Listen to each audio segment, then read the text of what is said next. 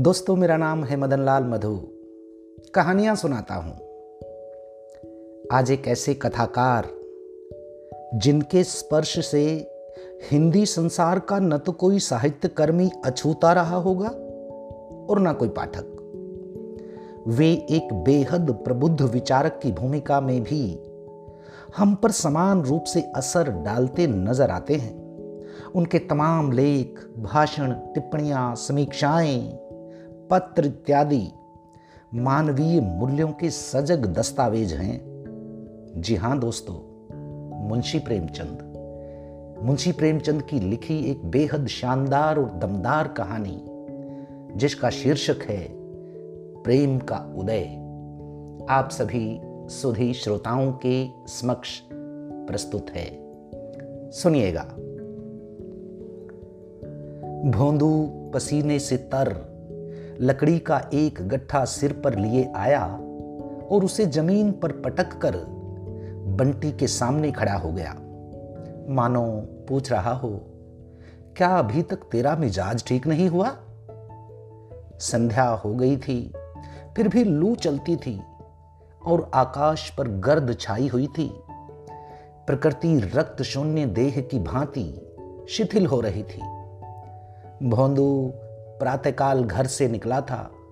दोपहरी उसने एक पेड़ की छाह में काटी थी। समझा था, इस तपस्या से देवी जी का मुँह सीधा हो जाएगा। लेकिन आकर देखा तो अब अब भी कोप भवन में थी। भोंदू ने बातचीत छेड़ने के इरादे से कहा, ला, एक लोटा पानी दे दो। बड़ी प्यास लगी है। मर गया सारे दिन। बाज़ार में जाऊँगा तो तीन आने से बेसी ना मिलेंगे। दो चार सांडे मिल जाते तो मेहनत सफल हो जाती। बंटी ने सिरकी के अंदर बैठे बैठे कहा, धर्म भी लूटोगे और पैसे भी? मुँह धो रखो। भौंदू ने भवें सिकोड़ कर कहा, क्या धर्म धर्म भक्ति है? धर्म करना हँसी खेल नहीं है। धर्म वह करता है जिसे भगवान ने माना हो। हम क्या खाकर धर्म करें? भर पेट चबेना तो मिलता नहीं, धर्म करेंगे। बंटी ने अपना वार ओछा पड़ा देखकर चोट पर चोट की। संसार में कुछ ऐसे भी महात्मा हैं जो अपना पेट चाहे ना भर सकें, पर पड़ोसियों को नेवता देते फिरते हैं। नहीं तो सारे दिन बन बन लकड़ी ना तोड़ते फिरते। ऐसे धर्मात्मा लोगों को मेहरिया रखने की क्यों सूझती है? यही मेरी समझ में नहीं आता। धर्म की गाड़ी क्या अकेले खींचते नहीं बनती? भोंदू इस चोट से तिल मिला गया। उसकी जरहदार नसें तन गई। माथे पर बल पड़ गए। इस अबला का मुँह एक डपट में बंद कर सकता था, पर डांट डपट उसने सीखी ना थी, जिसके पराक्रम के सारे कंजड़ों में धूम थी, जो अकेला सौ पचास जवानों का नशा उतार सकता था। वह वह इस अबला के सामने चू तक नहीं कर सका। दबी जबान से बोला, मेहरिया धर्म भेज, बेचने के लिए नहीं लाई जाती धर्म पालने के लिए लाई जाती है। यह कंजड़ दंपत्ति आज तीन दिन से और कई कंजड़ परिवारों के साथ इस बाग में उतरा हुआ था। सारे बाग में सिरकियाँ ही सिरकियाँ दिखाई देती थी। उसी तीन हाथ चौड़ी और चार हाथ लंबी सिरकी के अंदर एक एक पूरा परिवार जीवन के समस्त व्यापारों के साथ कल्पवास सा कर रहा था।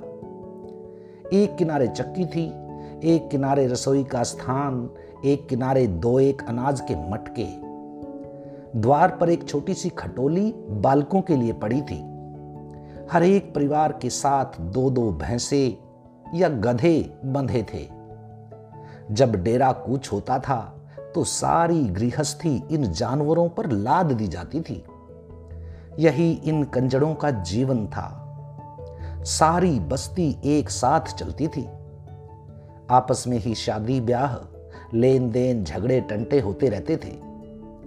इस दुनिया के बाहर वाला अखिल संसार उनके लिए केवल शिकार का मैदान था। उनके किसी इलाके में पहुँचते ही वहाँ की पुलिस तुरंत आकर उन्हें अपनी निगरानी में ले लेती थी। पड़ाव के चारों तरफ़ चौकीदार का पहरा हो जाता था। स्त्री या पुरुष किसी गाँव में जाते तो दो चार चौकीदार उनके साथ ही हो लेते थे। रात को भी उनकी हाजिरी ली जाती थी।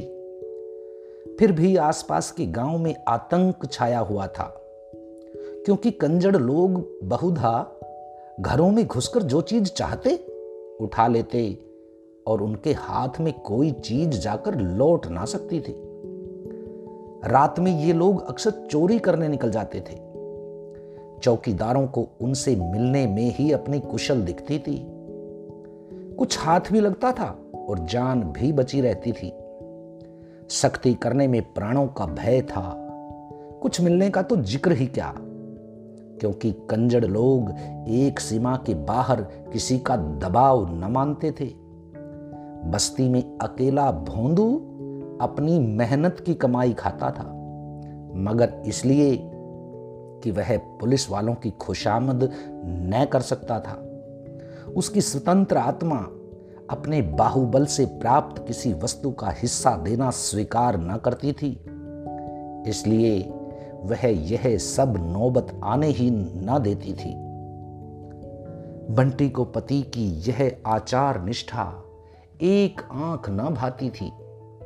उसकी और बहनें नई नई साड़ियाँ और नए नए आभूषण पहनती तो बंटी उन्हें देख देख कर पति की अक्रमण्यता पर कुड़ती थी। इस विषय पर दोनों में कितने ही संग्राम हो चुके थे। लेकिन भोंदू अपना परलोक बिगाड़ने पर राज़ी न होता था। आज भी प्रातःकाल यही समस्या आ खड़ी हुई थी और भोंदू लकड़ी काटने जंगलों में निकल गया था। सांडे मिल जाते तो आँसू पूछते, पर आज सांडे भी न मिले। बंटी ने कहा, जिनसे कुछ नहीं हो सकता, वह परमात्मा बन जाते हैं। रांड अपने मांड में ही खुश है। भोंदू ने पूछा तो मैं निखट्टू हूँ? बंटी ने इस प्रश्न का सीधा सादा उत्तर न देकर कहा, मैं क्या जानू? तुम क्या हो? मैं तो यही जानती हूँ कि यहाँ धेले धेले की चीज़ के लिए तरसना पड़ता है। यही सबको पहनते, ओढ़ते, हँसते, खेलते देखती हूँ। क्या मुझे पहनने, ओढ़ने, हंसने, खेलने की साध नहीं है? तुम्हारे पल्ले पड़कर जिंदगानी नष्ट हो गई। भोंदू ने विचार मग्न रहकर कहा, जानती है, पकड़ जाऊँगा तो तीन साल से कम की सजा ना होगी। बंटी विचलित हुई, बोली, जब और लोग नहीं पकड़ जाते तो तुम ही पकड़ जाओगे? और लोग पुलिस को मिला लेते हैं, थानेदार के पाँव सहलाते हैं, चौकीदार की खुशामद करते हैं।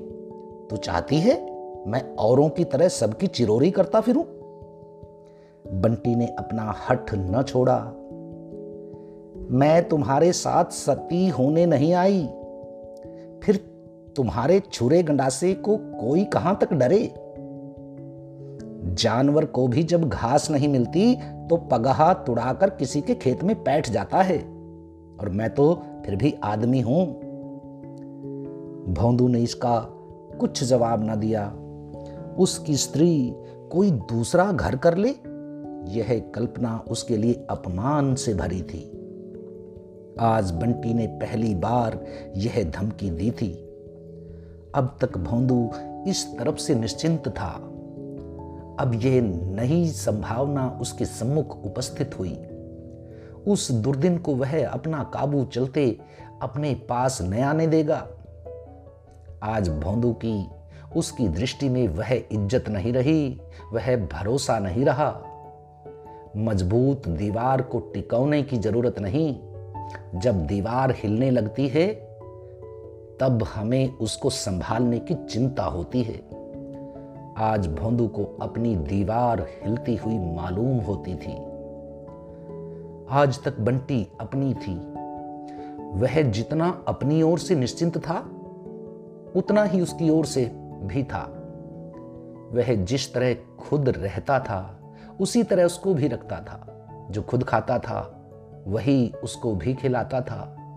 उसके लिए कोई विशेष फ़िक्र ना थी, पर आज उसे मालूम हुआ कि वह अपनी नहीं है।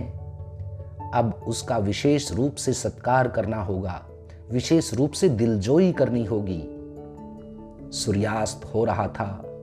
उसने देखा, उसका गधा चरकर चुपचाप सिर झुकाए चला आ रहा है। भोंदू ने कभी उसकी खाने पीने की चिंता ना की थी, क्योंकि गधा किसी और को अपना स्वामी बनाने की धमकी न दे सकता था। भोंदू ने बाहर आकर आज गधे को पुचकारा, उसकी पीठ सहलाई और तुरंत उसे पानी पिलाने के लिए डॉल और रस्सी लेकर चल दिया। इसके दूसरे ही दिन कस्बे में एक धनी ठाकुर के घर चोरी हो गई। उस रात को भोंदू अपने डेरे पर न था। बंटी ने चौकीदार से कहा वह जंगल से नहीं लौटा। प्रातःकाल भोंदू आ पहुँचा। उसकी कमर में रुपयों की एक थैली थी। कुछ सोने के गहने भी थे। बंटी ने तुरंत गहनों को ले जाकर एक वृक्ष की जड़ में गाड़ दिया। रुपयों की क्या पहचान हो सकती थी? भोंदू ने पूछा, अगर कोई पूछे, इतने सारे रुपए कहाँ से मिले? तो क्या कहोगी? बंटी ने आँखें नचा कर कहा, कह दूँगी? क्यों बताऊँ? दुनिया कमाती है तो किसी को हिसाब देने जाती है? हमें क्यों अपना हिसाब में? भोंदू ने संदिग्ध भाव से गर्दन हिलाकर कहा, यह कहने से गला ना छूटेगा। तू कह देना, मैं तीन चार मास से दो दो चार चार रुपया महीना जमा करती आई हूँ। हमारा खर्च ही कौन बड़ा लंबा है? दोनों ने मिलकर बहुत से जवाब, सोच निकाले। जड़ी बूट, बूटियाँ बेचते हैं। एक एक जड़ी के लिए मुट्ठी मुट्ठी भर रुपए मिल जाते हैं। खस सांडे, जानवरों की खालें, नख और चर्बी सभी बेचते हैं। इस ओर से निश्चिंत होकर दोनों बाज़ार चले। बंटी ने अपने लिए तरह तरह के कपड़े, चूड़ियाँ, टिकुलियाँ, बूंदे, सिंदूर, पान, तमाकू, तेल और मिठाई ली। फिर दोनों जने शराब की दुकान गए, खूब शराब पी। फिर दो बोतल शराब रात लेकर दोनों घूमते घामते, गाते बजाते घड़ी रात गए, डेरे पर लौटे। बंटी के पाँव आज ज़मीन पर ना पड़ते थे। आते ही बन ठनकर पड़ोसियों को अपनी छवि दिखाने लगी। जब वह लौटकर अपने घर आई और भोजन पकाने लगी, तब पड़ोसियों ने टिप्पणियाँ करनी शुरू की। कहीं गहरा हाथ मारा है, बड़ा धर्मात्मा बना फिरता था। बगुला भगत है। बंटी तो आज जैसे हवा में उड़ रही है। आज भोंदुआ की कितनी खातिर हो रही है। नहीं तो कभी एक लुटिया पानी देने भी ना उठती थी। रात को भोंदू को देवी की याद आई। आज तक उसने देवी की वेदी पर बकरे का बलिदान न किया था। पुलिस को मिलाने में ज़्यादा खर्च था। कुछ आत्मसम्मान भी खोना पड़ता। देवी जी केवल एक बकरे में राज़ी हो जाती है। हाँ, उससे एक गलती ज़रूर हुई थी। उसकी बिरादरी के और लोग साधारणतया कार्य सिद्धि के पहले ही बलिदान दिया करते थे। भोंदू ने यह खतरा ना लिया। जब तक माल हाथ न आ जाए, उसके भरोसे पर देवी देवताओं को खिलाना, उसकी व्यावसायिक बुद्धि को न जचा। अपनी ओर से अपने कृत्य को गुप्त रखना चाहता था, इसीलिए किसी को सूचना भी ना दी, यहाँ तक कि बंटी से भी न कहा। बंटी भोजन बना रही थी, वह बकरे की तलाश में घर से निकल पड़ा। बंटी ने पूछा, अब भोजन करने के जून कहाँ चले? अभी आता हूँ। मत जाओ, मुझे डर लगता है। भोंदू स्नेह की नवीन प्रकाश से खिलकर बोला, मुझे देर ना लगेगी, तू यह गंडासा अपने पास रख ले। उसने गंडासा निकालकर बंटी के पास रख दिया और निकला। बकरे की समस्या बेढब थी। रात को बकरा कहाँ से लाता? इस समस्या को भी उसने एक नए ढंग से हल किया। पास की बस्ती में एक गडरिए के पास कई बकरे पले थे। उसने सोचा कि एक बकरा उठा लाऊं। देवी जी को अपने बलिदान से मतलब है? या इससे कि बकरा कैसे आया और कहाँ से आया? मगर बस्ती के समीप पहुँचा ही था कि पुलिस के चार चौकीदारों ने उसे गिरफ़्तार कर लिया और मुश्के बांधकर थाने ले चले। बंटी भोजन पकाकर अपना बनाव श्रृंगार करने लगी। आज उसे अपना जीवन सफल जान पड़ता था। आनंद से खिली जाती थी। आज जीवन में पहली बार उसके सिर में सुगंधित तेल पड़ा। आईना उसके सामने एक पुराना अंधा सा पड़ा हुआ था। आज वह नया आईना ले आई थी। उसके सामने बैठकर उसने अपने केश संवारे। मुँह पर उबटन मला। साबुन लाना भूल गई थी। साहब लोग साबुन लगाने से ही तो इतने गोरे हो जाते हैं। साबुन होता तो उसका रंग कुछ और निखर जाता। कल वह अवश्य साबुन की कई बट्टियाँ लाएगी और रोज लगाएगी। केश गूंथ कर उसने माथे पर अलसी का लुआब लगाया, जिससे बाल न बिखरने पाए। फिर पान लगाए, चूना ज़्यादा हो गया था। गलफड़ों में छाले पड़ गए। लेकिन उसने समझा, पान खाने का यही मज़ा है। अथवा कड़वी मिर्च भी तो लोग मज़े में खाते हैं। गुलाबी साड़ी पहन और फूलों का गजरा गले में डालकर उसने आईने में अपनी सूरत देखी तो उसके आबनूसी रंग पर लाली दौड़ गई। आप ही आप लज्जा से उसकी आँखें झुक गई। दृढ़ता की आग से नारित्व भी भस्म हो जाता है। नारित्व की लज्जा का क्या ज़िक्र?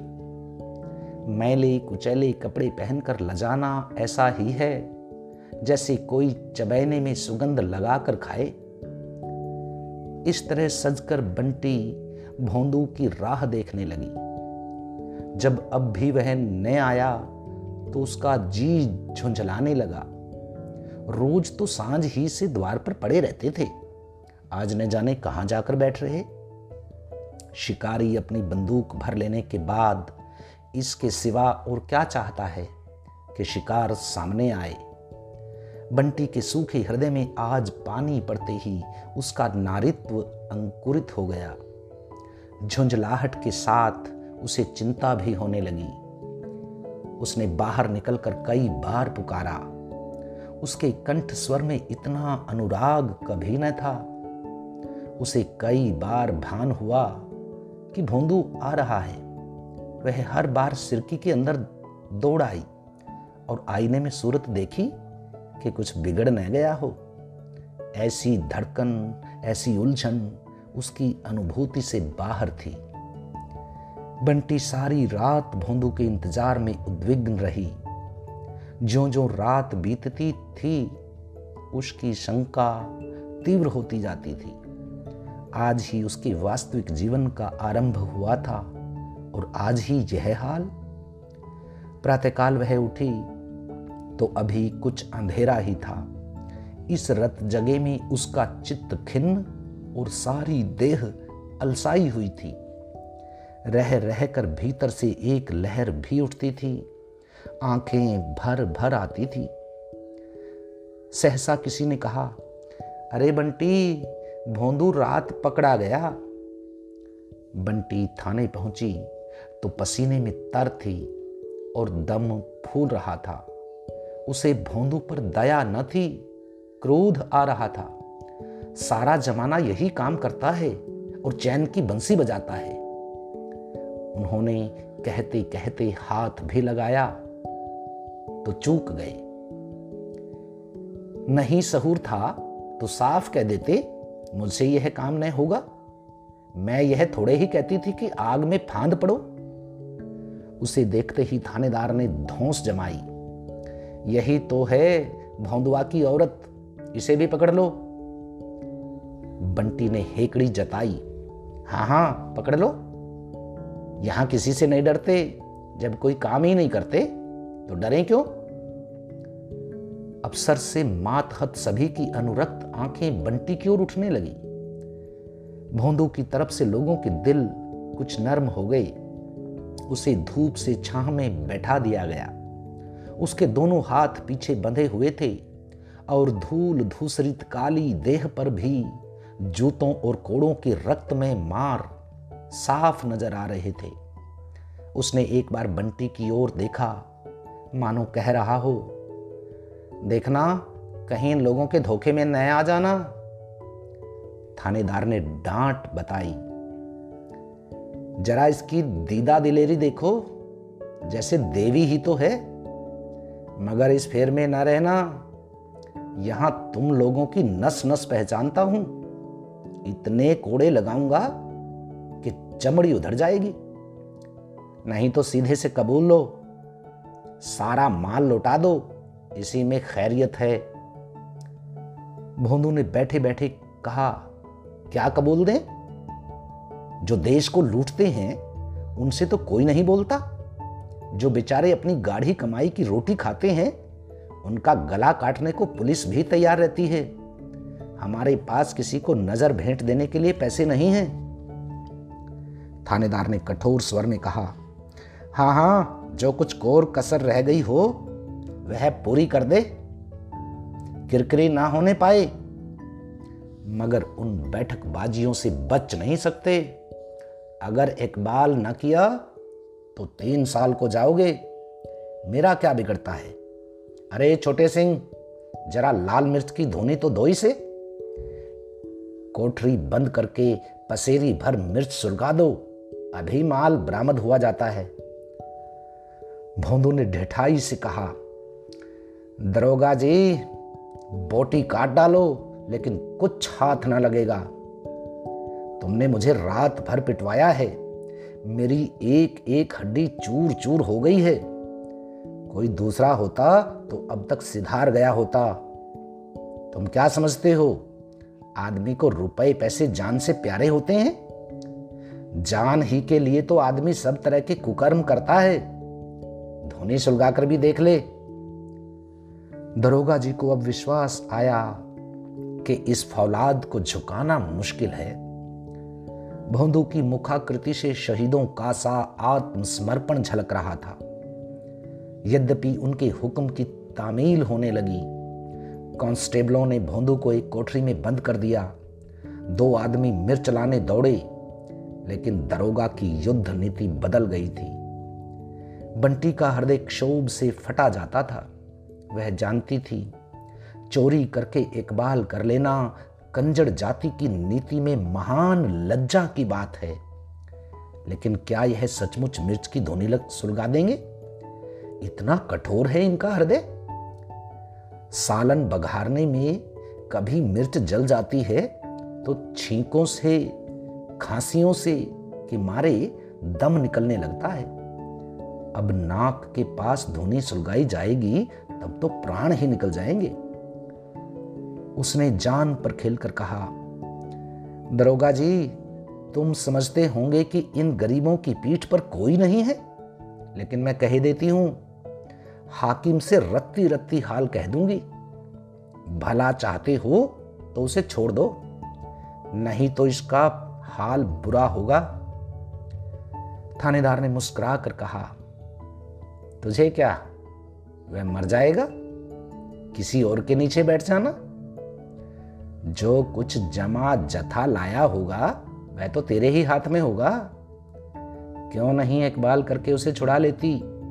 मैं वादा करता हूँ, मुकदमा न चलाऊँगा।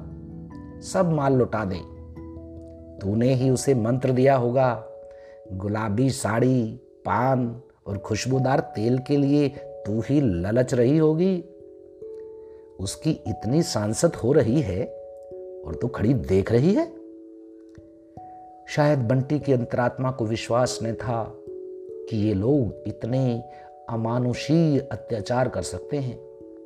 लेकिन जब सचमुच धोनी सुलगा दी गई, मिर्च की तीखी जहरीली झार फैली और भोंदू के खांसने की आवाज़ें कानों में आई तो उसकी आत्मा कातर हो उठी। उसका यह दुस्साहस झूठे रंग की भांति उड़ गया। उसने दरोगा जी के पाँव पकड़ लिए और दीन भाव से बोली, मालिक, मुझ पर दया करो, मैं सब कुछ दे दूँगी।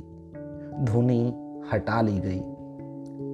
भोंदू ने सशंक होकर पूछा, धोने क्यों हटाते हो? एक चौकीदार ने कहा, तेरी औरत ने इकबाल कर लिया।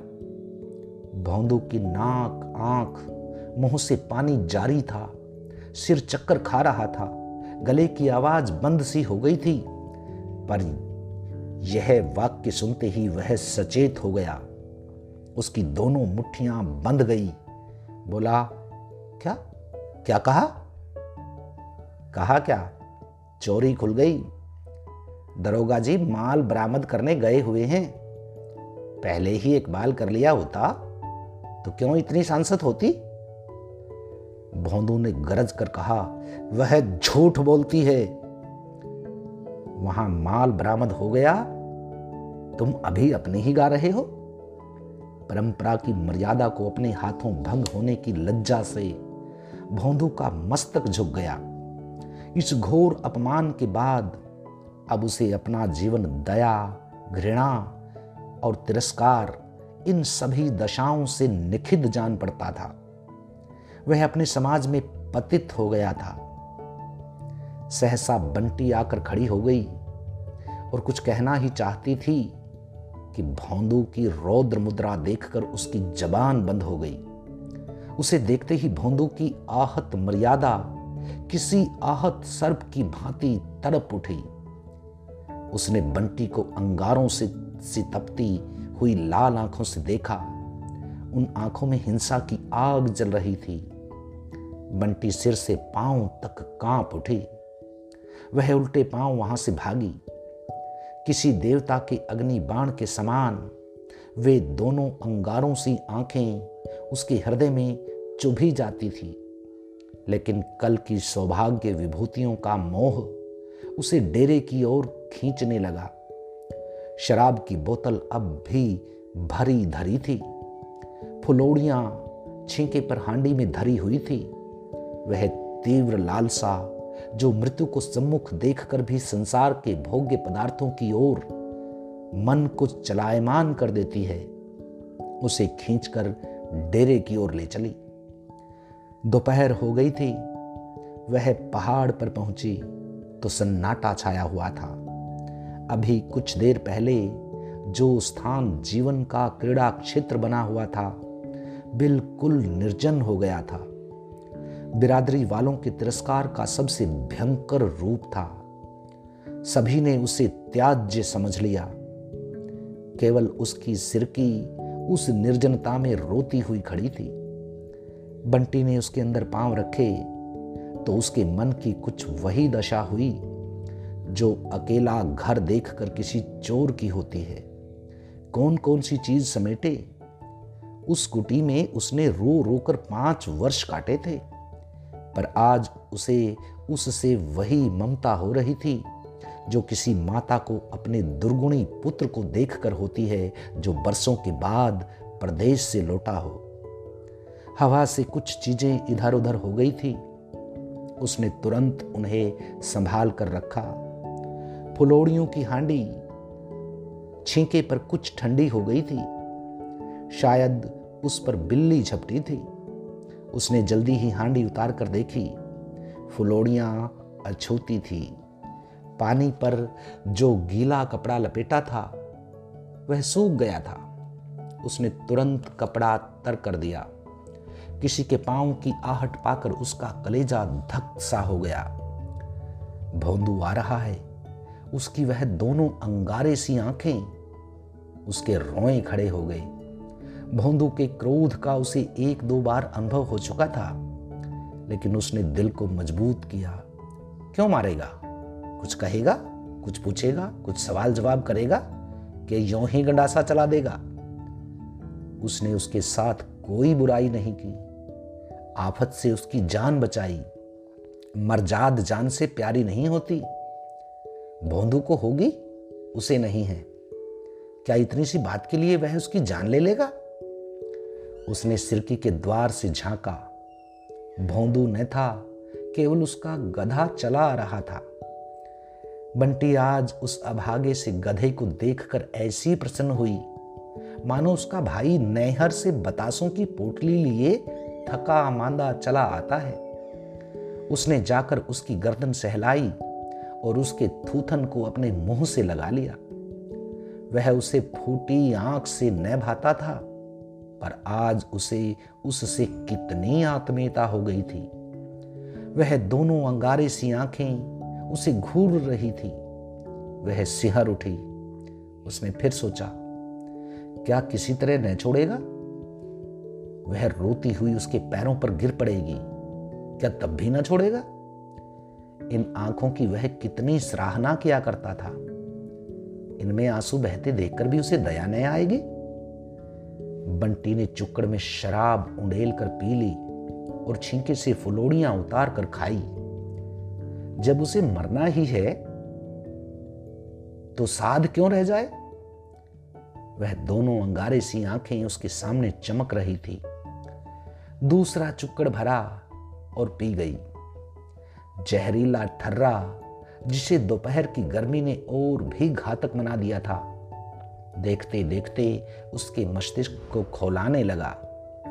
बोतल आधी हो गई थी। उसने सोचा, भोंदू कहेगा, तूने इतनी दारू क्यों पी? तो वह क्या कहेगी? कह देगी हाँ पी। क्यों ना पिए? उसी के लिए तो वह सब कुछ हुआ।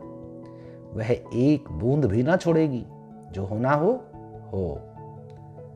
भोंदू से मार नहीं सकता। इतना निर्दय नहीं है, इतना कायर नहीं है। उसने फिर चुक्कड़ भरा और फिर पी गई। पाँच वर्ष के वैवाहिक जीवन की अतीत स्मृतियाँ उसकी आँखों के सामने खिंच गई। सैकड़ों ही बार दोनों के गृह युद्ध हुए थे। आज बंटी को हर बार अपनी जादती मालूम हो रही है। बेचारा जो कुछ कमाता है, उसी के हाथों पर रख देता है। अपने लिए कभी एक पैसे की तंबाकू भी लेता है तो पैसा उसी से माँगता है। भोर से साँझ तक वन वन फिरा ही तो करता है। जो काम उससे नहीं होता, वह कैसे करे? यका यक कांस्टेबल ने आकर कहा, अरे बंटी, कहाँ है? चल देख। भोंदुआ का हाल बेहाल हो रहा है। अभी तक तो चुपचाप बैठा था। फिर ना जाने क्या जी में आया कि एक पत्थर से अपना सिर पटक दिया। लहू बह रहा है। अगर हम लोग दौड़कर पकड़ ना लेते तो जान ही दे देता। एक महीना बीत गया था। संध्या का समय था। काली काली घटाएँ छाई थी और मूसलाधार वर्षा हो रही थी। भोंदू की सिरकी अब भी निर्जन स्थान पर खड़ी थी। भोंदू खटोली पर पड़ा हुआ था, उसका चेहरा पीला पड़ गया था और देह जैसे सूख गई थी। वह सशंक आँखों से वर्षा की ओर देखता है, चाहता है उठकर बाहर देखूँ, पर उठा नहीं जाता। बंटी सिर पर घास का बोझ लिए पानी में लथ पथ आती दिखलाई दी। वही गुलाबी साड़ी है, पर तार तार, किंतु उसका चेहरा प्रसन्न है। विषाद और गलानी के बदले आँखों से अनुराग टपक रहा है। गति में वह चपलता, अंगों में वह सजीवता है, जो चित्त की शांति का चिन्ह है। भोंदू ने क्षीण स्वर में कहा, तू इतना भीग रही है, कहीं बीमार पड़ गई तो कोई एक घूंट पानी देने वाला भी ना रहेगा। मैं कहता हूँ, तू क्यों इतना मरती है? दो गट्ठे तो बेच चुकी थी, तीसरा गट्ठा लाने का काम क्या था? वह हांडी में क्या लाई है? बंटी ने हांडी को छिपाते हुए कहा, कुछ तो नहीं है, कैसे हांडी? भोंदू ज़ोर लगाकर खटोली से उठा, आंचल के नीचे छिपी हुई हांडी खोल दी। और उसके भीतर नज़र डालकर बोला, अभी लौटा, नहीं तो मैं हांडी फोड़ दूँगा। बंटी ने धोती से पानी निचोड़ते हुए कहा, जरा आईने में सूरत देखो, घी, दूध कुछ ना मिलेगा तो कैसे उठोगे? कि सदा खाट पर ही सोने का विचार है? भोंदू ने खटोली पर लेटते हुए कहा, अपने लिए तो एक साड़ी नहीं लाई, कितना कह के हार गया। मेरे लिए घी और दूध सब चाहिए। मैं घी ना खाऊँगा। बंटी ने मुस्कुरा कर कहा, इसीलिए तो घी खिलाती हूँ कि तुम जल्दी से काम धंधा करने लगो और मेरे लिए साड़ी लाओ। भोंदू ने मुस्कुरा कर कहा तो आज जाकर कहीं सेंध मारूं? बंटी ने उसके गाल पर एक ठोकर देकर कहा, पहले मेरा गला काट देना, तब जाना। तो दोस्तों, ये थी प्रेम का उदय कहानी। आप सभी दोस्तों का, श्रोताओं का बहुत बहुत आभार। नमस्कार।